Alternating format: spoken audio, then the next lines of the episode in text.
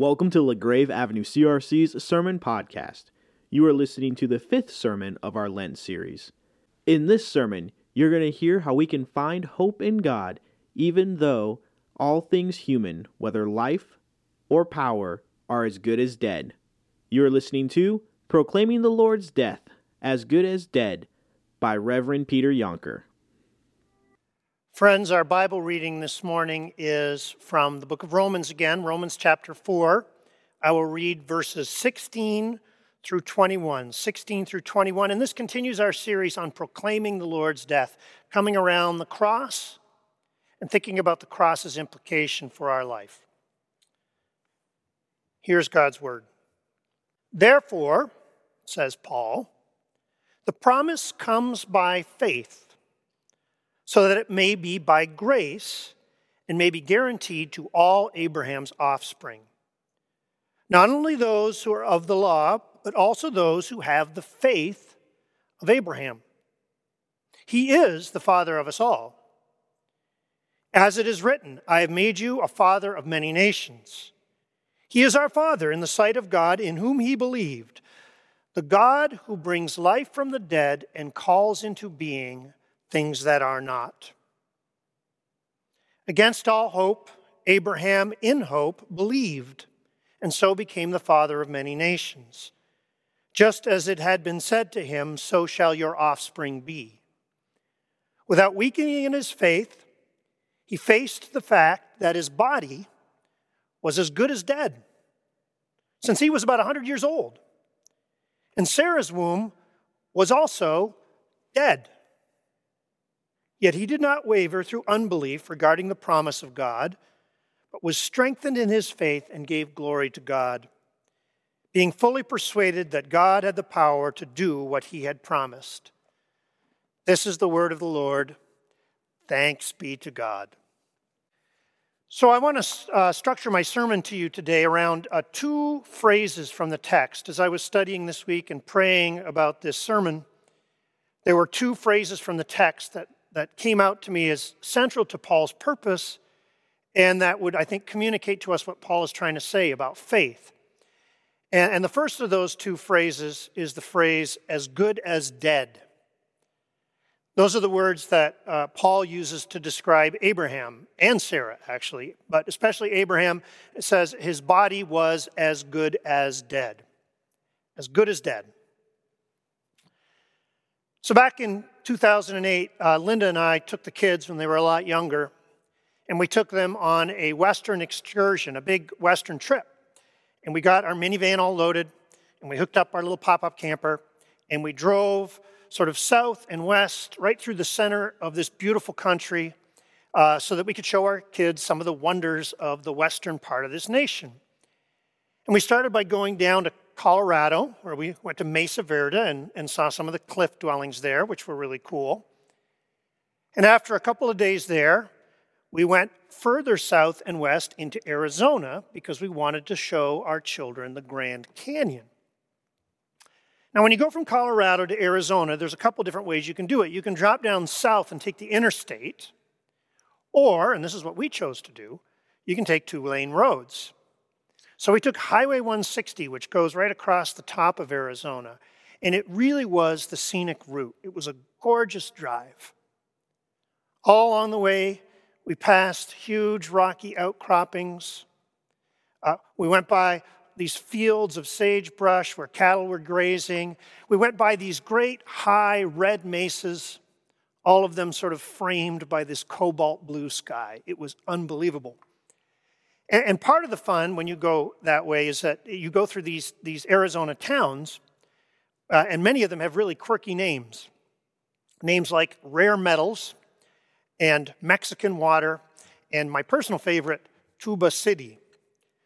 Now, the whole drive is desert, so it's, it's, it's fairly barren, uh, especially by Michigan standards if you're really used to trees and, and greenery, but Um, there was still life there, right? I mean, there was roads, and there was settlements, and there was cattle, and there was sagebrush, and you would even see flowers and stream beds with trees growing by it. But at some point, and this is just west of Tuba City, we were getting closer to the Grand Canyon. All of a sudden, we came to a place where the vegetation stopped.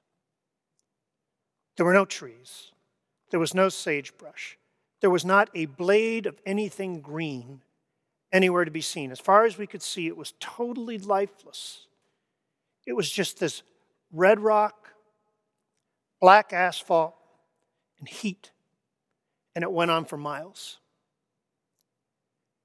And I don't mind telling you, it was a little intimidating. I'd never been in a place like that before where I couldn't see any life. And, and it made me feel unsettled to be in a place that was so inhospitable. It felt inhospitable. It felt unnatural.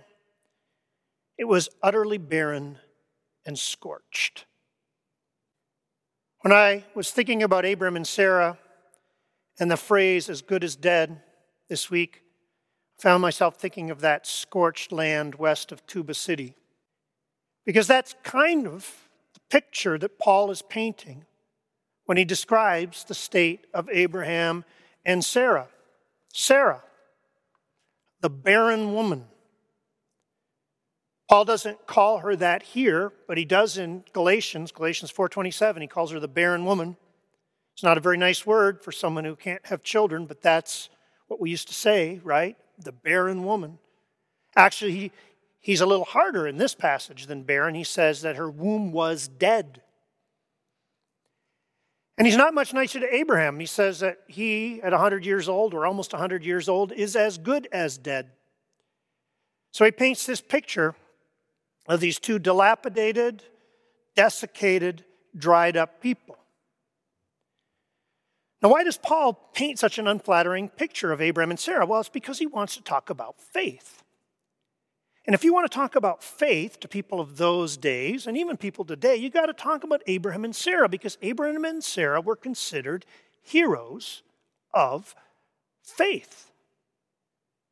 If you grew up as a, a young Jewish person or as a young Jewish Christian person, your parents would point you to Abraham and Sarah and say, they are models of faith. So Paul says, and, and, and in Isaiah, actually, uh, he says it specifically. He says, Abraham is our father, and Sarah is our mother. Look to the rock from which you were hewn, says Isaiah. So Paul says, okay, let's, let's look to Abraham and Sarah. Let's look at them and see what we see. And then he shows us these, these two old people, Abraham almost one hundred.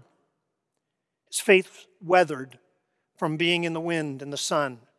And Sarah standing in front of him, beside him, in front of the, the tent, and the, the dust blowing around them and the wind whipping up their hair. Do they look like they have any potential to deliver the promised child of the covenant?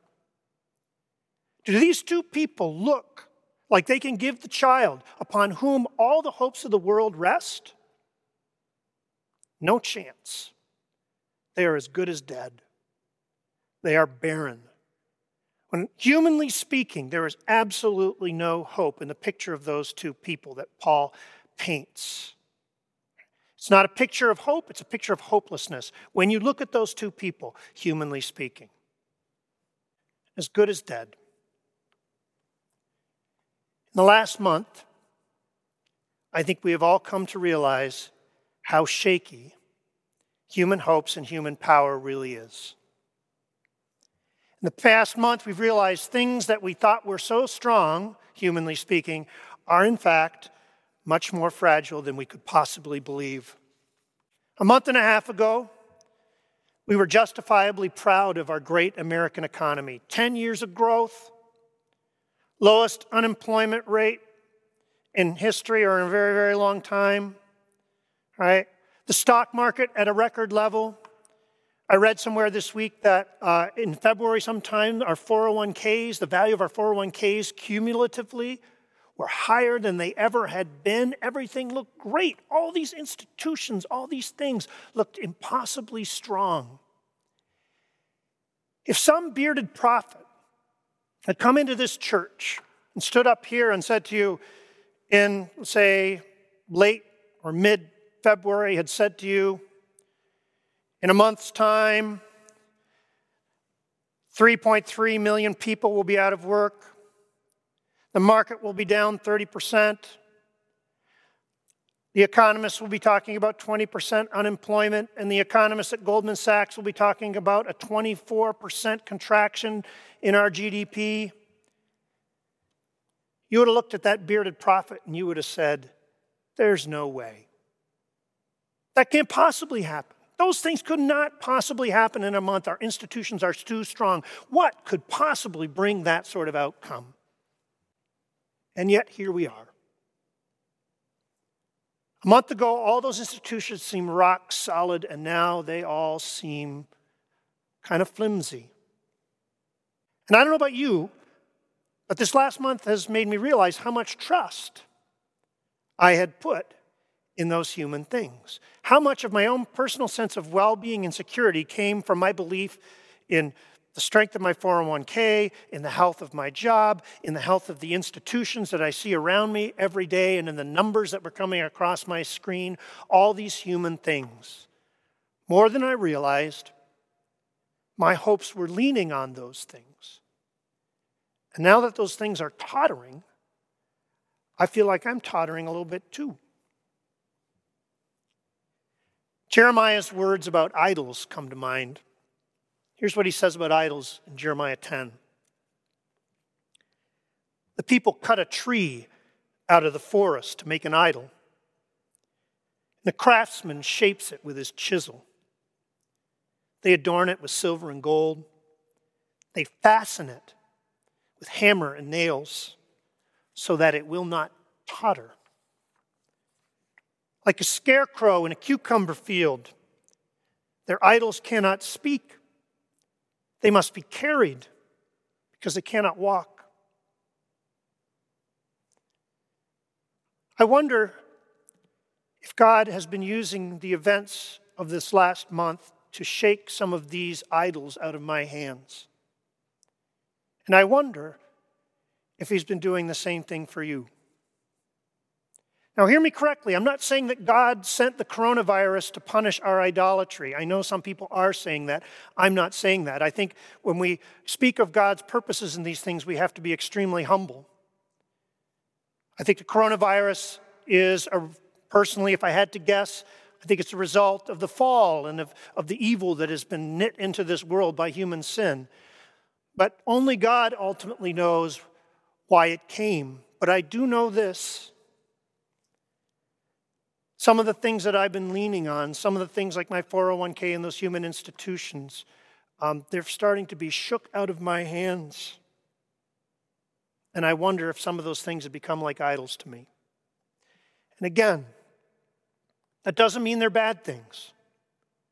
A good economy, human flourishing, these are not bad things, but that's what an idol is, right? An idol is a good thing.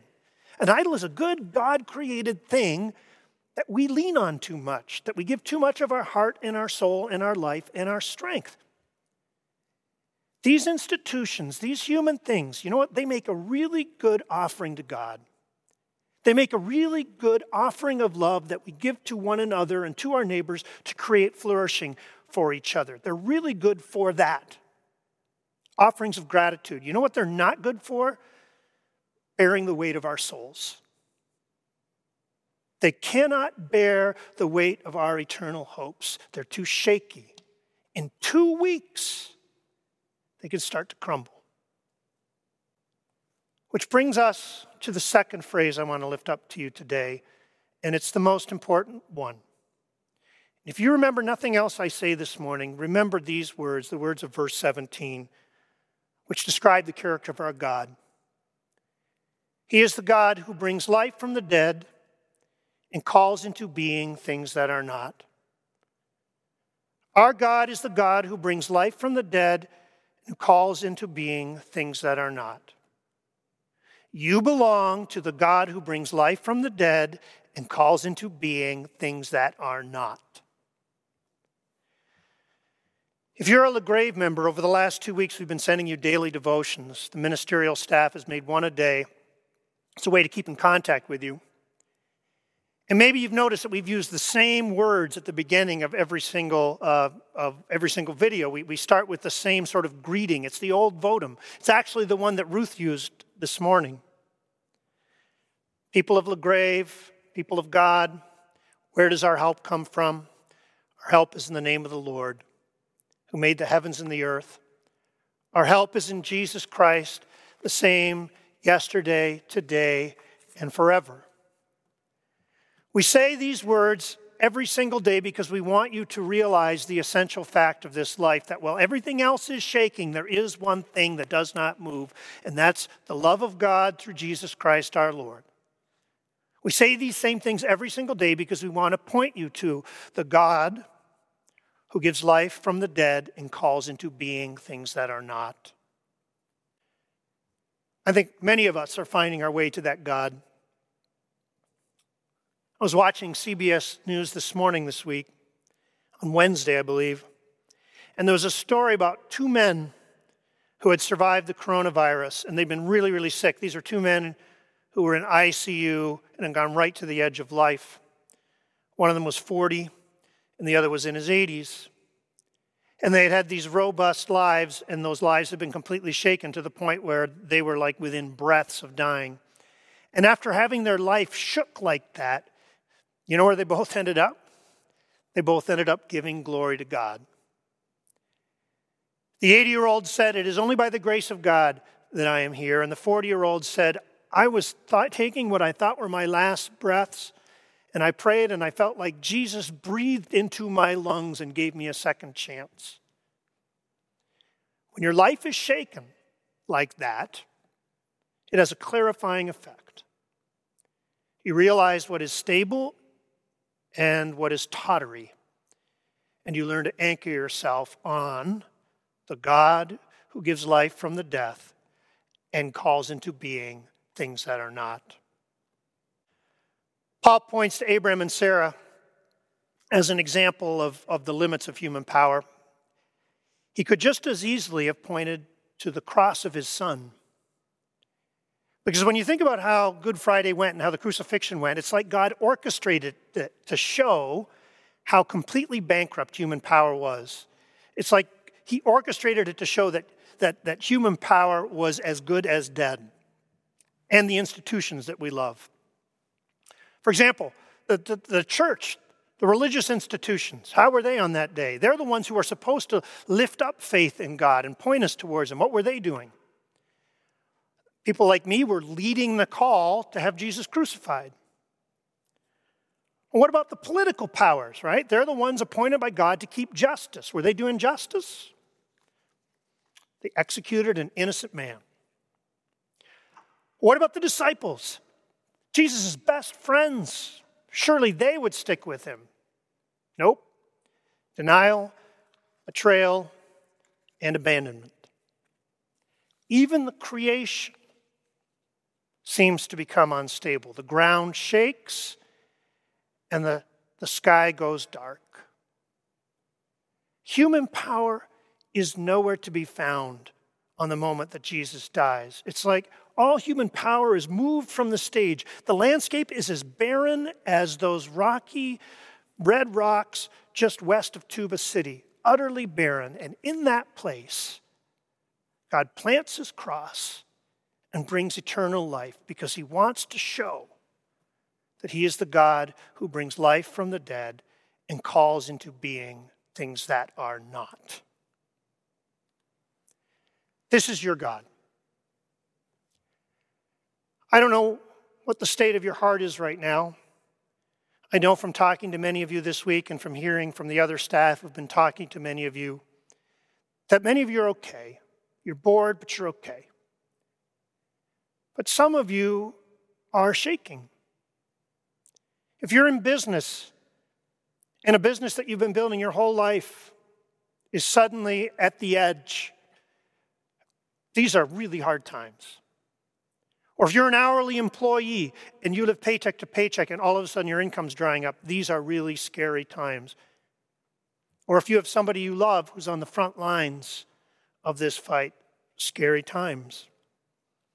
So wherever you are, however you're shaking, let me point you again towards the one firm foundation, the God who brings life from the dead and calls into being things that are not.